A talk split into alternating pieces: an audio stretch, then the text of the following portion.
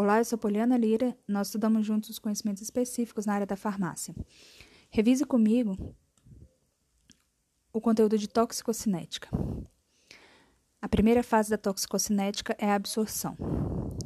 Definição: a absorção é a passagem do xenobiótico do local de contato para a circulação sanguínea por meio de barreiras biológicas.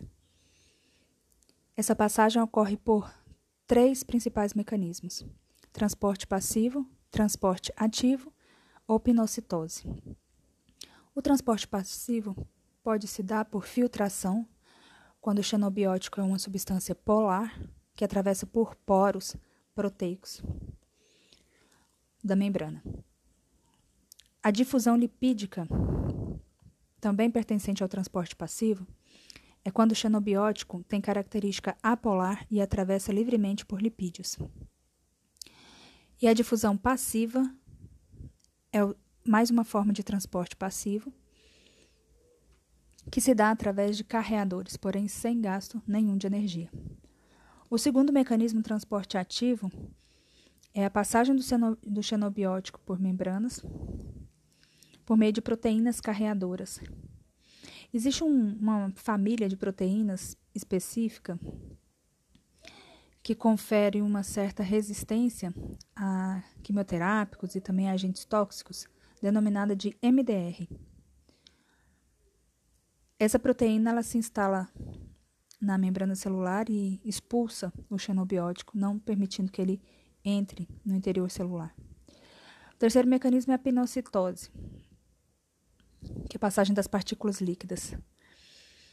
As vias de entrada do xenobiótico nessa absorção, elas são três, as principais: dérmica, oral e respiratória.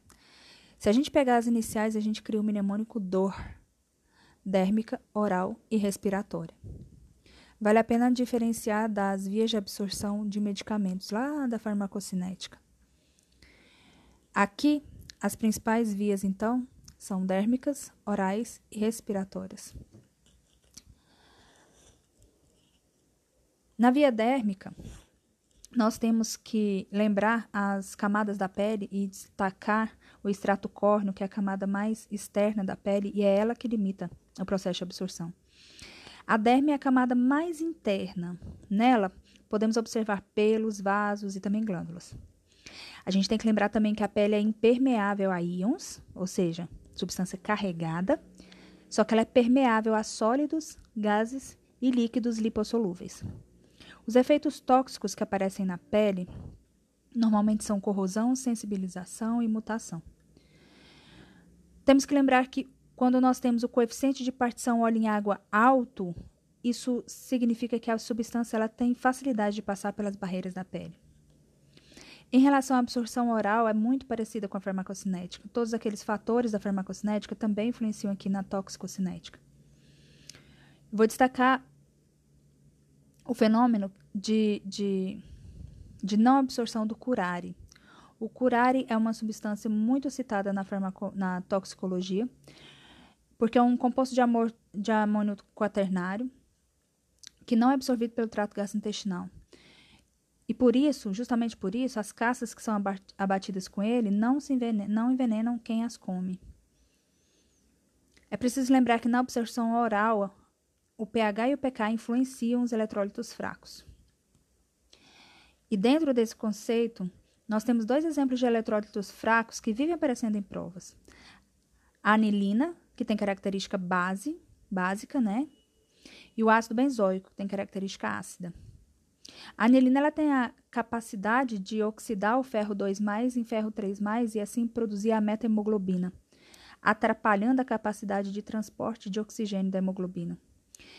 É esse mecanismo que explica a síndrome do bebê cinzento. A volta, ou seja, a redução do ferro 3+, para o ferro 2+, é feita pela diaforese 1, uma enzima chamada redutase de hemoglobina, e é uma enzima dependente de NADH. O ácido benzoico, por, por outro lado, é um exemplo também de eletrólito fraco, eletrólito fraco, mas ele tem característica ácida. E ele sofre metabolização dentro do organismo, principalmente quando ele reage com vitamina C, produzindo substâncias cancerígenas. A última via que nós precisamos lembrar é a via respiratória. Nós precisamos lembrar do tamanho e do alcance dos xenobióticos que podem atravessar as barreiras através da via respiratória. Se ele tiver menos que uma micra, ele vai alcançar no máximo, ah, ele vai atingir os alvéolos. Se ele tiver de 2 a 5 micras, ele vai atingir a região tráqueo-bronquial. Se ele tiver mais de 5 micras, é, as substâncias vão ser retidas no nariz ali, naquela região nasofaríngea. Os efeitos tóxicos principais da via respiratória são inflamação e irritação. E as substâncias, elas não são só no estado gasoso.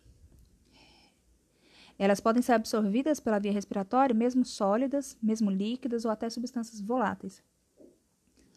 E essa passagem pela barreira biológica respiratória depende da solubilidade da substância no sangue.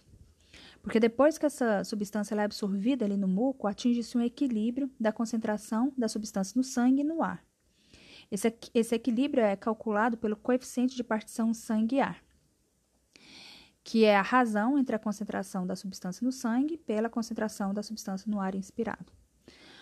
O que precisamos lembrar em relação à absorção de xenobióticos na via respiratória também é quem limita a absorção por via respiratória, se é o ar ou se é a circulação.